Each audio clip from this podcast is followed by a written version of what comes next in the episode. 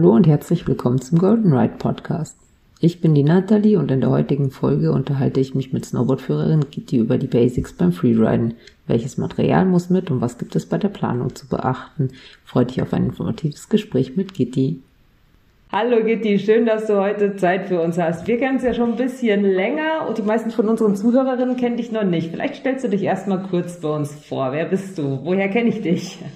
Ja, hallo Nathalie. Äh, freut mich, dass du an mich gedacht hast und mich eingeladen hast äh, zu dem Podcast. Also ich bin die Gitti Köck, komme aus der Nähe von Innsbruck, war früher mal vor einiger Zeit äh, Snowboard-Profi im alpinen Bereich, auch sehr erfolgreich unterwegs mit Olympiamedaille, WM-Titeln, Gesamtweltcupsiegen und so weiter. Bin aber mittlerweile seit ähm, ja fast 20 Jahren jetzt schon als Personal Trainer, Health Coach unterwegs, ähm, bin aber meinem meiner Leidenschaft treu geblieben, also immer irgendwie mit Snowboarden verwurzelt gewesen, sei es als Snowboardlehrer, Ausbildner oder dann auch als Snowboardführer, Snowboardlehrer.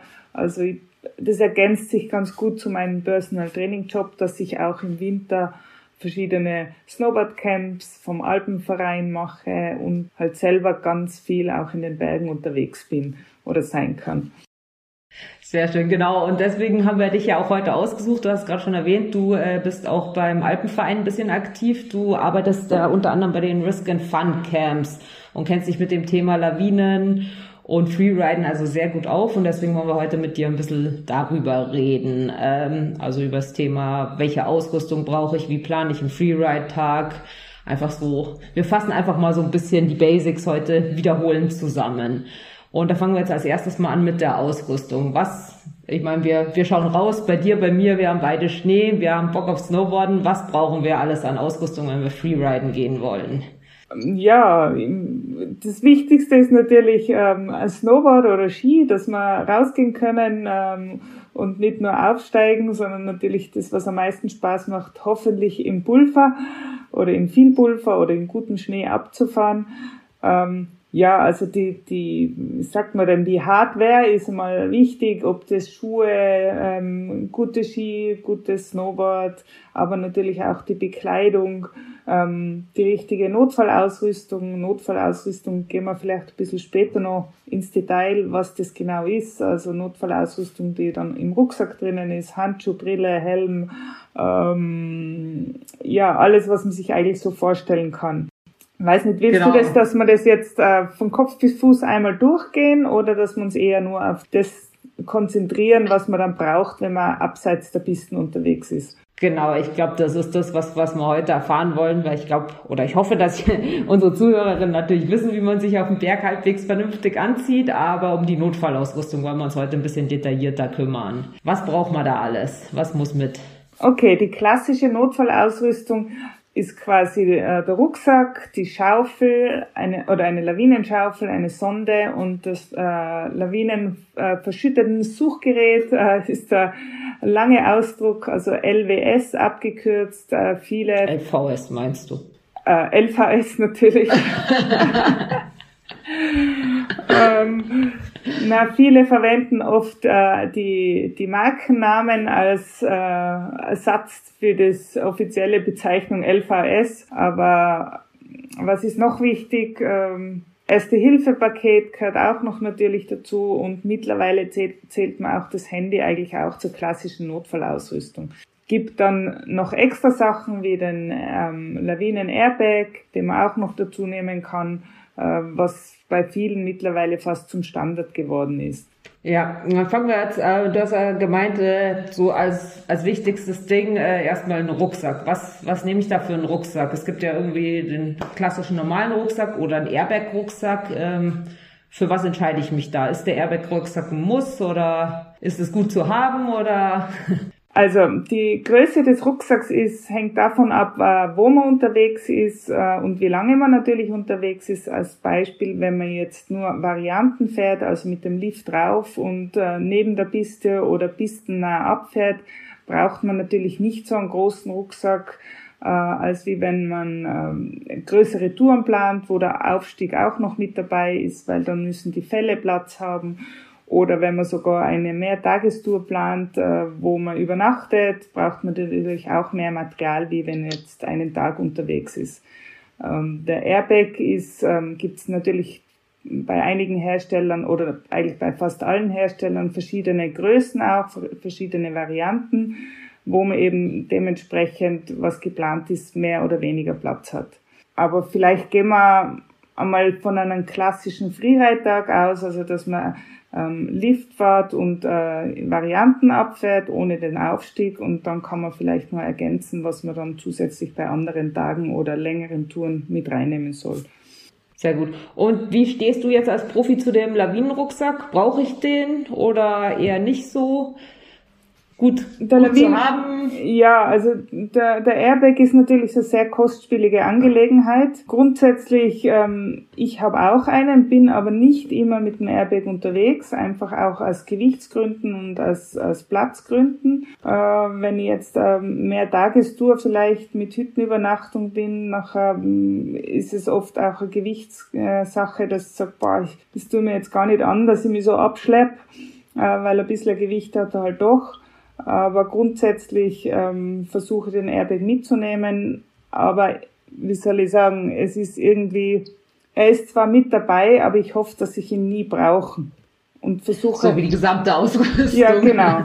Und versuche meine Entscheidungen so zu treffen, dass ich, dass ich nie in Versuchung komme und sage, okay, ich habe eh den Airbag, jetzt riskiere mal ein bisschen mehr, weil kann ich ja eh jederzeit ziehen. Also das versuche ich zu vermeiden. Das heißt, er ist eine, eine zusätzliche Sicherheit, die man, die schön ist, wenn man sie hat, aber man muss aufpassen, dass man dadurch nicht nicht risikofreudiger wird, weil man denkt, man hat diese, diesen zusätzlichen Schutz. Genau, das, das sehe ich so auch. Und wenn man ein bisschen so die Geschichte oder die, die Ereignisse oder Unfälle in den vergangenen ähm, Jahren beobachtet, äh, Airbag ist nicht eine äh, Sicherheit, dass nichts passieren kann. Also es kann manchmal auch kontraproduktiv sein, wenn man Airbag hat.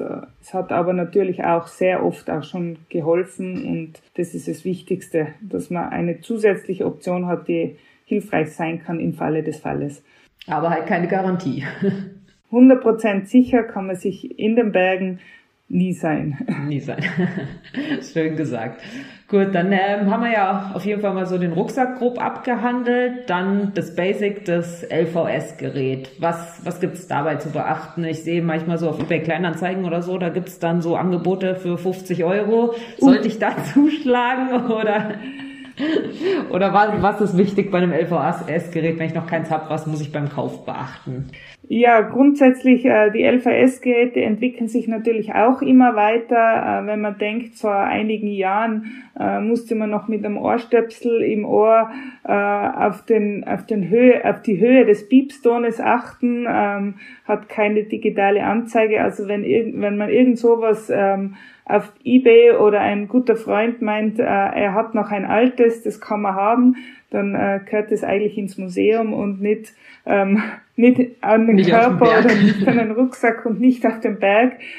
Kann man vielleicht im Garten einmal sich versuchen und vergleichen, aber grundsätzlich alle, alle neuen oder funktionierenden äh, LVS-Geräte sind äh, drei Antennengeräte. Äh, das heißt, dass man muss sich das vorstellen, es ist so dreidimensional in alle Richtungen wird es abgedeckt. Die meisten sind äh, oder eigentlich alle schon digital, haben eine digitale Anzeige, haben eine Meteranzeige, äh, haben zusätzlich noch akustisches äh, Signal und durch die Bank kann man eigentlich alle Hersteller also kann man allen Herstellern vertrauen. Das ist einfach das Handling ganz, ganz wichtig. Also egal welche Marke, man muss sich damit beschäftigen und rausfinden, was einem persönlich am besten taugt. Das ist natürlich nicht immer möglich, wenn man jetzt im Shop steht und dann liegen vor allem fünf verschiedene Hersteller.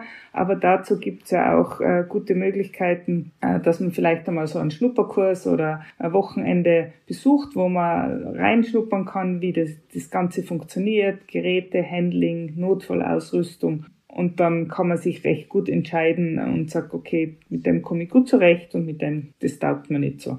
Gut, das heißt zusammengefasst, mit einem modernen Gerät kannst du eigentlich nichts verkehrt machen, aber es muss halt ein, ein modernes digitales Drei-Antennen-Gerät sein, das man haben sollte. Genau. Und äh, nicht das alte, das man irgendwie auf dem Dachboden oder eBay Kleinanzeigen gefunden hat. Und Hauptsache, man kommt selber gut mit seinem Gerät klar und das ist dann eine, eine Sache vom Ausprobieren Genau. Und äh, vielleicht als kleinen Tipp noch, also wenn man jetzt irgendwie vielleicht doch von einem Freund, der auch viel in den Bergen unterwegs ist und sagt, mal du, ich, du kannst mein altes Gerät haben, einfach beim Hersteller melden. Es gibt, äh, die machen auch immer wieder Updates. Das geht auch, dass man das entweder zum Händler bringt, der ein, Up ein Gerät, ein älteres Gerät updatet, beziehungsweise der Hersteller sagt, okay, das Gerät ist würde er nicht mehr empfehlen, wirklich im Einsatz am Berg zu verwenden. Ähm, und dann gibt's oft günstige Angebote auch, wo man ein altes Gerät gegen ein neues quasi eintauschen kann, ein bisschen was aufzahlen. Das sind auch immer gute Angebote. Aber einfach so cool, blind. das wusste ich gar nicht. Ja. Äh, blind. gut, gut zu wissen. Ja. Schau, hast äh, doch was Neues mitbekommen. Habe hab ich wieder was gelernt. Na, und aber einfach so blindlings äh, auf Ebay irgendein Gerät zu kaufen, ähm, würde jetzt nicht einfach sich dann schlau machen und äh, lieber den Händler fragen oder den, den Hersteller fragen, wie das, welcher Stand das ist, von wann das ist und dann kriegt man normalerweise da schon gute Auskunft. Sehr cool. Perfekt, dann müssen wir das und dann müssen wir ja noch Schaufel und Sonde in unseren Rucksack packen, genau. hast du gesagt. Was, was müssen wir dabei beachten? Ähm, ja, bei den Schaufeln ist es oft so, dass es ähm, so Set-Angebote gibt und äh, die klingen zwar ganz verlockend, weil sie günstiger sind, wie wenn man alles einzeln kauft. Ähm, wichtig bei der Schaufel, je größer das Schaufelblatt, umso besser, weil man dann natürlich mehr Schnee wegbringt. Und ganz wichtig, äh, möglichst nicht aus Plastik. Plastik ist zwar ein bisschen leichter wie die Metallschaufel, aber wenn man so richtig gefrorenen, ähm, harten Schneebrocken hat, äh, dann äh, kann es sogar sein, dass die Plastikschaufel bricht. Ähm, darum wirklich auf Metallschaufelblatt zurückgreifen. Der Griff sollte im Idealfall also ein Teleskopgriff sein, dass man ausfahren kann, weil dann der Hebel zum Schaufeln einfach viel, viel besser ist. Und dann gibt's auch manchmal noch äh, so Sonder, Sondertools, die im Schaufelstil versteckt sind, wie, wie eine Schneesäge oder sowas. Das habe ich ja bei dir schon gesehen, gell? Ja, genau. Die Säge drin. Ähm, die kann man dann brauchen, wenn man, keine Ahnung, wenn man Iglo baut oder wenn man vielleicht irgendwo mal einen Ast absägen muss und ein Lagerfeuer machen will, weil man bivakieren muss im Extremfall, was hoffentlich im Winter nicht passiert, also ungewollt zumindest. Ja, das so viel zur Schaufel und die Sonde gibt's verschiedene Längen von Sonden, äh, auch verschiedenes Gewicht. Die Carbonsonden sind zwar ein paar Gramm leichter wie die Alusonden, aber auch natürlich brechen unter Umständen leichter wenn der, wenn der Schnee richtig hart ist und, und gefroren ist und tiefe Schichten oder Eisschichten im Schnee drinnen sind, ähm, da tut's eigentlich ähm, Alusonde auch, außer man will halt wirklich auf längere Expeditionen oder Touren gehen, wo man sagt, ich le lege drauf Wert. Jedes Gramm zählt. Jedes Gramm zählt, genau. Was ist eine gute Länge für eine Sonde? Was, was sollte ich mir da mindestens in den Rucksack packen? Ähm, ja, die sind auch bei allen Herstellern mehr oder weniger ähnlich. Also ich sage mal, 2,40 Meter ist, würde ich glaube die unterste Länge, was gibt, oder gibt vielleicht 2,20 Meter auch. Ähm, das ist schon in Ordnung. Also 2,40 Meter auf alle Fälle mit einer äh, was ich, 1,50 Meter Sonde kommt man nicht weit. ich glaube, sowas gibt's auch gar ja. nicht, oder? Da kannst du auch ein Stecken nehmen. Äh, selber gebastelte oder so geht nicht. Und äh, die Sonden stehen auch manchmal, äh, stehen Wurfsonden und das hat einfach den Grund, weil man, wie man die halt aufbaut, dass man die quasi von sich wegwirft und dann die einzelnen Teilstücke halt ineinander schiebt gibt's auch wieder verschiedene ähm, Systeme, ähm, darum einfach probieren und in irgendein Camp kommen oder ein Tutorial anschauen. Gibt's bestimmt auch alles auf YouTube zu finden, dass man mal Idee hat, wenn man schon sowas geschenkt bekommt oder kauft, dass man Idee hat, wie das überhaupt funktioniert.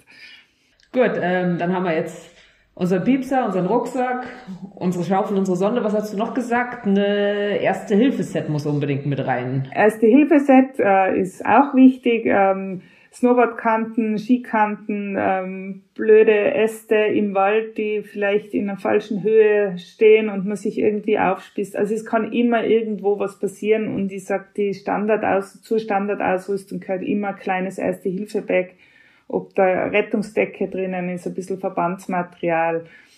Ähm, ja, das Notwendigste ähm, gehört einfach dazu. Man ist draußen unterwegs, es kann immer was passieren und ähm, ist, finde ich, einfach Pflicht, dass man sowas dabei hat.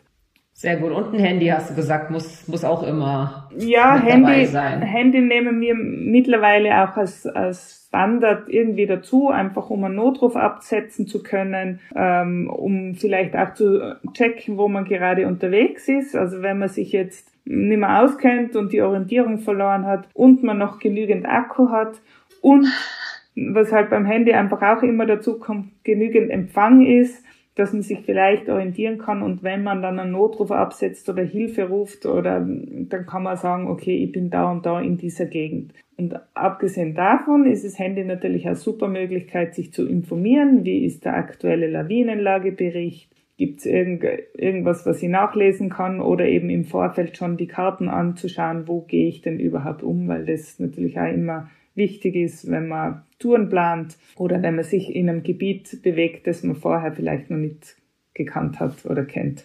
Passt. Ja, das klingt ja ganz gut. Dann packe ich da noch mein Trinken und mein Essen rein und dann bin ich eigentlich für so einen normalen Freeride-Tag im Gebiet jetzt gewappnet, oder? Genau. Grundsätzlich äh, passt es. Äh, was ich vielleicht dann auch noch ganz gern mit reinnehme, ähm, ist immer irgendwie ein Ersatzmaterial, wie wenn jetzt beim Snowboard die Bindung bricht oder so, vielleicht ein Kabelbinder dazu oder extra Schraube, Schraubenzieher macht vielleicht auch noch Sinn. Und was würde ich noch reintun? Jetzt ist mir noch was eingefallen und schon wieder vergessen. Dann kann es nicht so wichtig gewesen sein. Ja. Ah, genau. Wie du doch, sagst, ein paar frische Klamotten, warme Handschuhe. Genau. Jetzt hat es dir eingefallen. Genau, jetzt ist mir eingefallen. Äh, ich tu gern auch noch eine Ersatzskibrille rein und Sonnenbrillen, äh, je nach Wetter natürlich, aber oft passiert so, dass die Skibrille vereist oder irgendwie anläuft und man kriegt es nicht mehr weg oder die Sicht ändert sich von Sonne auf, auf schlechte Sicht und man kann natürlich auch eine Ersatzscheibe haben, je nach Brillmodell aber ich habe meistens noch eine Ersatzbrille mit dabei und vielleicht dann noch dünne Handschuhe, weil gerade im Handling mit dem äh, LVS-Gerät, ähm, wenn man dann dicke Fäustlinge oder irgend sowas hat, dann ist das ganz schwierig, weil man da nichts gescheit in der Hand halten kann und irgendwie mit dünnen Handschuhen, mit dünnen Handschuhen ist man da gut beraten, auch zum Schaufen oder so. Äh, vielleicht ein kleines paar Ersatzhandschuhe, aber halt irgendwie dünnere, mag ich ganz gern. Dann haben wir jetzt äh, auf jeden Fall unser, unser Material für den Freeride-Tag am Berg zusammen. Beim Splitboarden ist es dann nochmal ein bisschen mehr Material, aber vielleicht hast du irgendwann dann nochmal Zeit, mit uns über das Material beim Splitboarden zu reden. Material haben wir zusammen und jetzt reden wir mal über ein bisschen über den Ablauf. Wie bereiten wir uns am Anfang der Saison vor? Wie, wie bereiten wir uns vor einen einzelnen Tag vor? Was halten wir das die ganze Saison über im Blick? Ähm, jetzt haben wir ja, wie wir bei dir, bei mir, die ersten Schneeflocken draußen. Ähm, wie haben wir denn unser Material eingewintert? Können wir das jetzt einfach rausholen und, und losziehen oder müssen wir irgendwas mal zum Saisonbeginn erstmal checken an unserem Material? Ja. Oder einfach raus auf den Berg? Ja, Nathalie, wenn du so vorbildlich bist und dein Material äh, nach dem letzten Schnee im Frühjahr eingewintert hast, das ist ja genial und perfekt. Hast du das gemacht? Ich habe meine Batterien aus dem Piepser genommen und ich habe mein Brett nochmal gewachst. Unglaublich. Das habe ich gemacht. Das ist ja tipptopp. Ja. Also besser geht's gar nicht. Hätte ich noch was anderes machen müssen? Habe ich was vergessen? Na, all, alles gut. Ja, vielleicht die, die Schuhe trocknen und die nassen Handschuhe ja. aus den Schuhen raus. Das passiert auch immer wieder. Ah, nee, nee, das, das passiert bei mir eh nicht. Ja, das ist, das ist gut, aber das hört man manchmal. Ups, so quasi, ich habe ganz vergessen, im Frühjahr meine Innenschuhe rauszuholen, um zu trocknen. Vielleicht liegt doch der ein oder andere Müsli-Riegel im Rucksack, das möchte ich jetzt nicht ausschließen, aber ansonsten. Die werden manchmal sogar besser, wenn sie länger liegen. Also es ist sicher, es ist eine, gute Idee, wenn man am Ende der Saison, also im Frühjahr, wenn man nach der letzten Snowboardtour oder nach dem letzten Skifahren die Ski oder das Brett ähm, einwachst, vielleicht die Kanten schleift oder wenn man das selber nicht machen will, zum Service bringt. Und das zweite hast du auch genau richtig gemacht, die Batterien aus dem LVS-Gerät immer rausnehmen. Das kann sein, dass sie über den Sommer auslaufen und dann muss man das Gerät wegwerfen. Also wirklich rausnehmen und das ist, habe ich vorher vielleicht vergessen, ganz wichtig, auch immer niegelnagelneue Batterien in das Gerät reingeben, beziehungsweise einfach checken, wie der Batteriestatus ist. Der sollte dann nicht unter 25 Prozent sein. Manche haben, zeigen die Prozente an, manche zeigen nur so Balken an, also die sollten eigentlich immer voll sein. oder eventuell Reservebatterien im Rucksack haben, wenn man jetzt länger unterwegs ist. Ähm, falls mir das Brett nicht gewachst hat im Sommer, dann ist jetzt wirklich ein guter Zeitpunkt. Es schneit draußen, es geht jetzt langsam los, dass man es zum Skiservice vorbeibringt, äh, dass die das übernehmen. Und ähm, ich hoffe, dass alle im Sommer fleißig waren und entweder Mountainbiken waren oder surfen oder joggen oder ein bisschen was für die Muskulatur in den Beinen gemacht haben oder generell sportlich fit sind. Nachher kann die Saison eigentlich ganz gut starten jetzt. Ansonsten muss jetzt noch ein kleines Fitnessprogramm im Herbst her, damit man dann für, für die Kleine, wenn die Saison so richtig losgeht, fit ist, oder wie?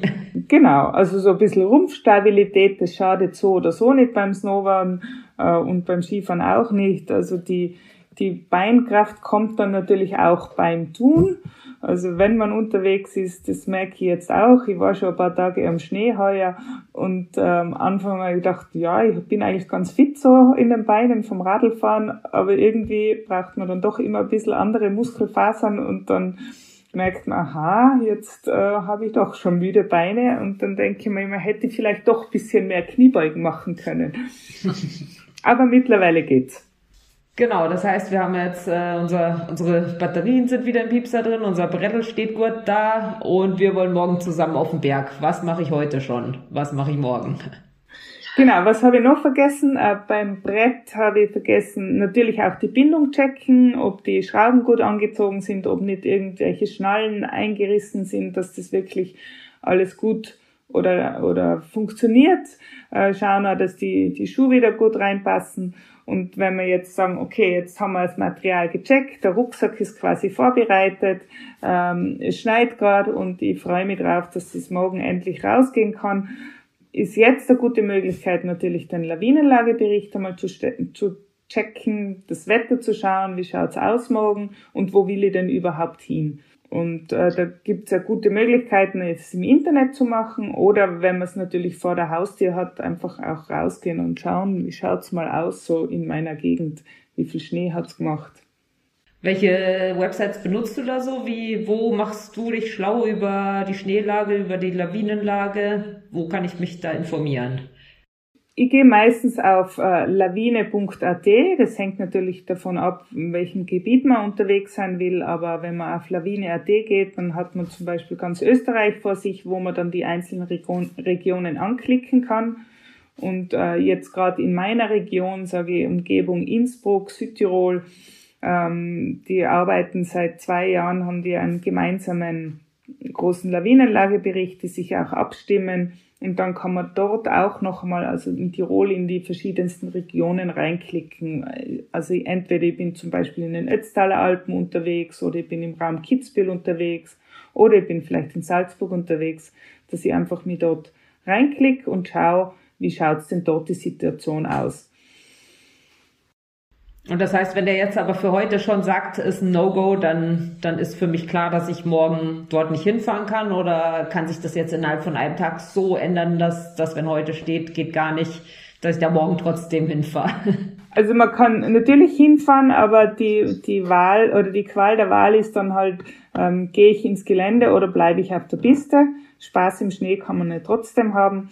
Und der Lawinenlagebericht kommt immer am Abend vorher raus, also um 17 Uhr. Ähm, ich kann dann aber natürlich auch das Wetter noch beobachten und möglicherweise ändert sich auch was ähm, über die Nacht. Und das wird aber im Lawinenlagebericht äh, noch genauer beschrieben, wo dann heißt ja größerer Schneezuwachs über Nacht und dass sich die Situation verändern oder verschärfen kann. Und wenn man dann in einem Skigebiet ist, weil wir jetzt annehmen, wir machen einen Freereittag, also mit Lift und ähm, Varianten fahren, gibt es dann direkt vor Ort auch noch einmal die Möglichkeit, dass man sich schlau macht. Da gibt es das berühmte Blinklicht, was blinkt. Das heißt, äh, äh, Stufe ist relativ, oder man muss aufpassen, weil es halt äh, mindestens Lawinenstufe 3 ist, beziehungsweise hängt auch beim Liftpersonal oft der Lawinenlagebericht und lokal kann man auch immer nachfragen, wie schaut's denn aus bei euch. Aber das heißt so grob, ich kann mich schon mal am Abend davor so weit schlau machen und der Lawinenlagebericht ist schon mal so weit, dass ich eigentlich weiß, was mich wahrscheinlich am nächsten Tag erwarten wird. Genau. Das ist, dafür ist er da und dann kann man ein bisschen planen. Was natürlich besser wäre, Entschuldigung, dass ich unterbrich, äh, ist, wenn man in ein Lieblingsgebiet hat oder, oder vor der Haustiere, wo man halt immer hingeht, wenn man das über den ganzen Winter beobachtet, was so passiert.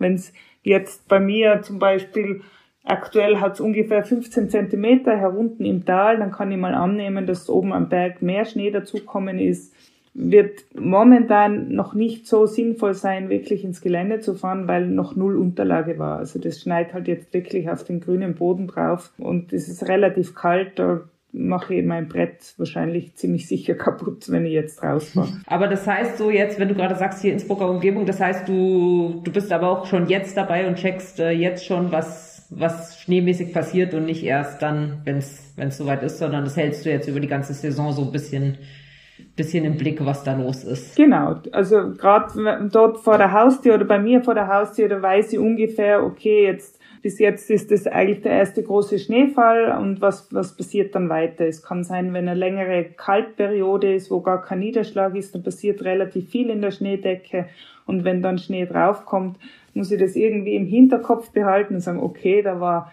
lange Pause, das könnte eine Schneeschicht sein, auf der dann der neue Schnee abrutscht es geht jetzt schon sehr ins Detail hinein, äh, aber es wird auch immer im, im Lawinenlagebericht beschrieben. Vielleicht kommt euch das bekannt vor, wenn ihr euch den mal angeschaut habt. Da kommt dann so Altschneeschicht aus dem, ähm, von der ersten Schnee, vom ersten Niederschlag.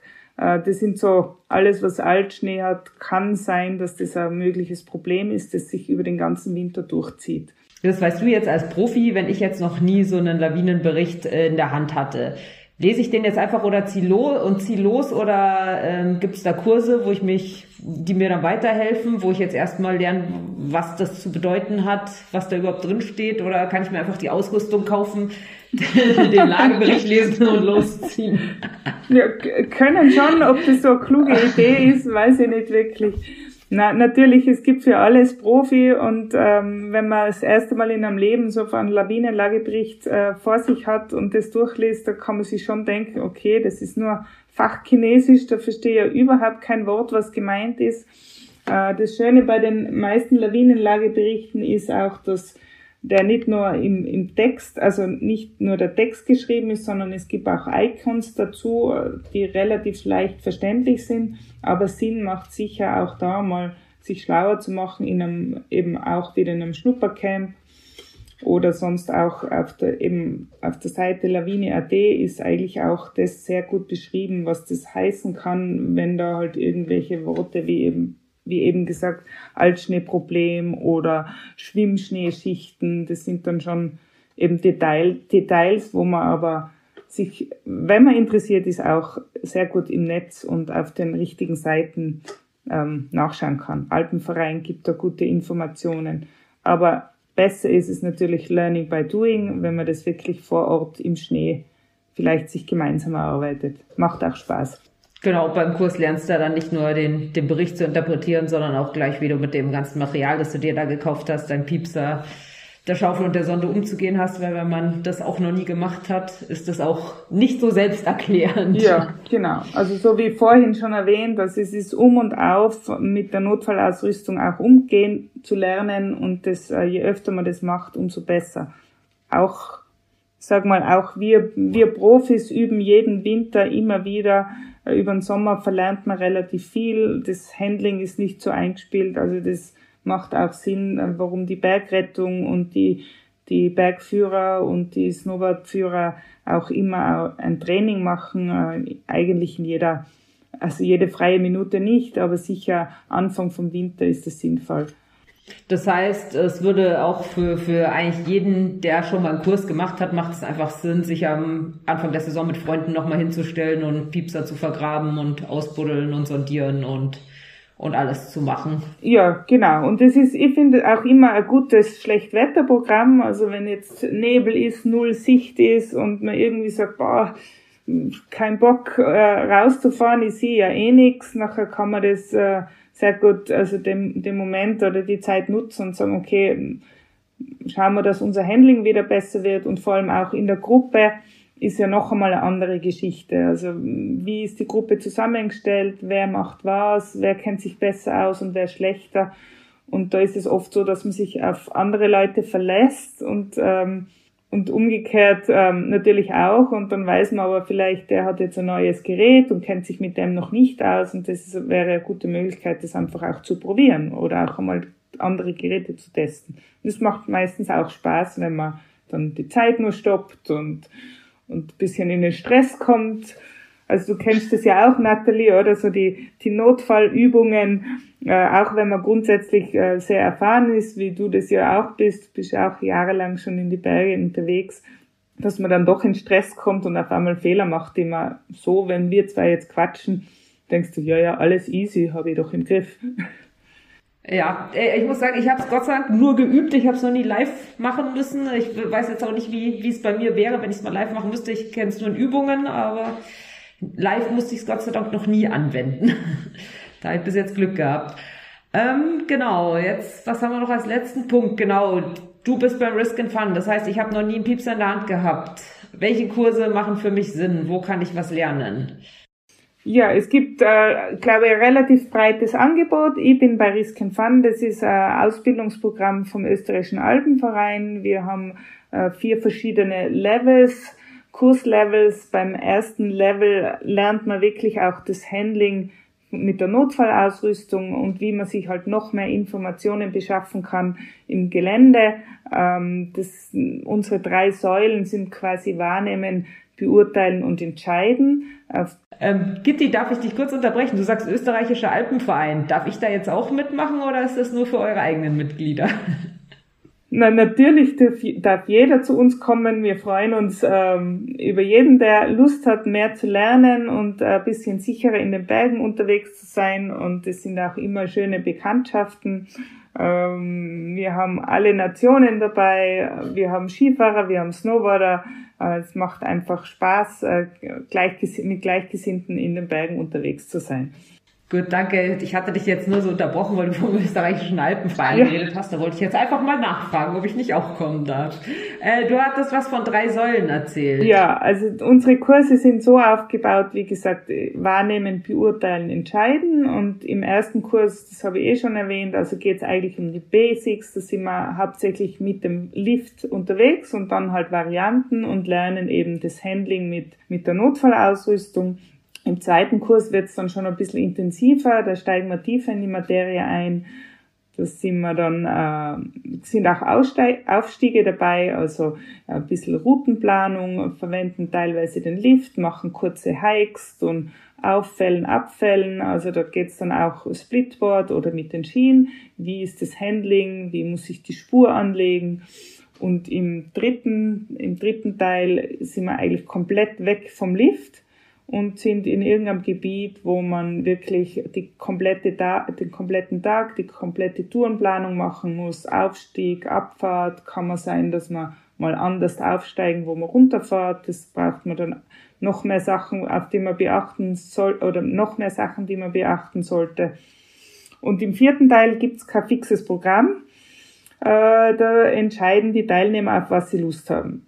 Und das baut alles aufeinander auf, also eins, zwei, drei, vier. Man kann nicht sagen, ah ja, den ersten Teil, den, den lasse ich mal weg, weil das, da kenne ich mich schon aus, sondern es macht auch Sinn, dass man wirklich von vorne anfängt, damit alle Teilnehmer auf dem gleichen Level sind und äh, die gleichen Inhalte mitbekommen haben aber es macht meistens eh Spaß. Und das lässt sich wahrscheinlich auch so, euer, euer Programm lässt sich wahrscheinlich auch ähnlich auf andere übertragen. Also ich glaube wahrscheinlich, wenn, egal wo du jetzt einen Anfängerkurs buchst, du lernst wahrscheinlich das Ähnliche, oder? Du lernst die grobe Interpretation vom Lawinenlagebericht und den Umgang mit dem, mit dem Material.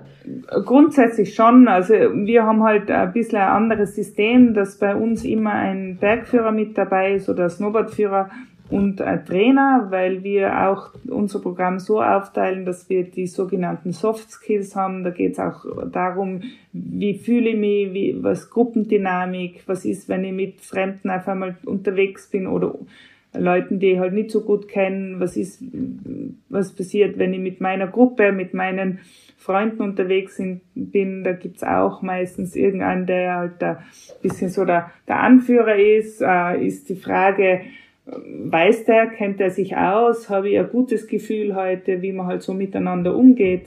Äh, und das ist eine ganz spannende Konstellation, weil wie ich vorher gesagt habe, die, das Handling mit den Beeps kann man zur Not auch über YouTube lernen, aber wenn man dann draußen im Gelände ist und ähm, mit einer Gruppe unterwegs, da kommen ganz andere Faktoren auch noch dazu. Und das machen wir eben in den Camps genauso mit rein. Ja, cool. Klingt auf jeden Fall gut, klingt spannend.